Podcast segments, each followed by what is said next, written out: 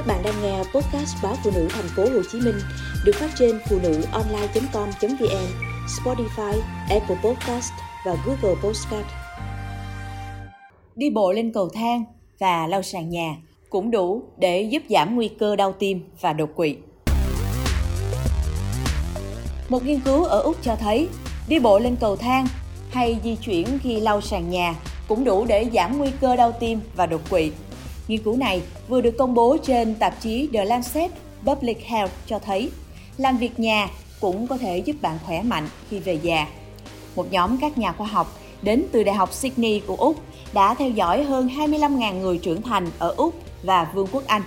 Những người này không tham gia bất kỳ môn thể thao hoặc tập thể dục nào. Họ được cho đeo một thiết bị ở cổ tay để đo thời gian hoạt động thể chất.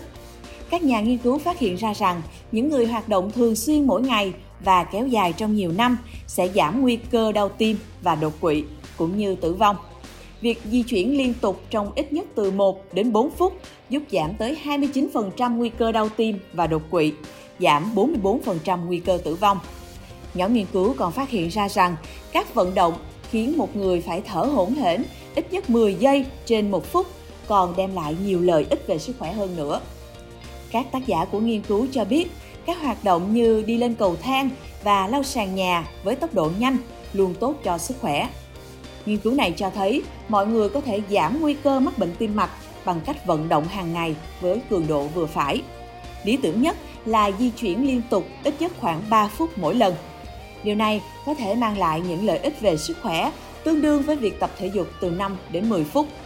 Thông điệp của các nhà khoa học ở đây là bất kỳ loại hoạt động nào cũng tốt cho sức khỏe. Càng nỗ lực vận động với những công việc hàng ngày, bạn càng nhận được nhiều lợi ích về sức khỏe. Một nghiên cứu khác tại Hàn Quốc vừa được công bố hôm 26 tháng 9 cho thấy đi bộ thường xuyên có thể làm giảm và ngăn ngừa các triệu chứng trầm cảm, tự tử ở người trung niên. Nhóm nghiên cứu đã phát hiện ra rằng những người ở độ tuổi trung niên nếu đi bộ hàng tuần sẽ cảm thấy tinh thần tốt hơn và ít có nguy cơ tự tử hơn.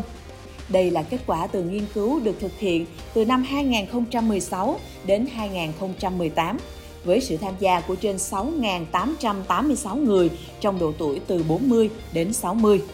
Kết quả cho thấy những người tập thể dục đi bộ trung bình 5 lần mỗi tuần sẽ ít bị trầm cảm hơn những người không tập.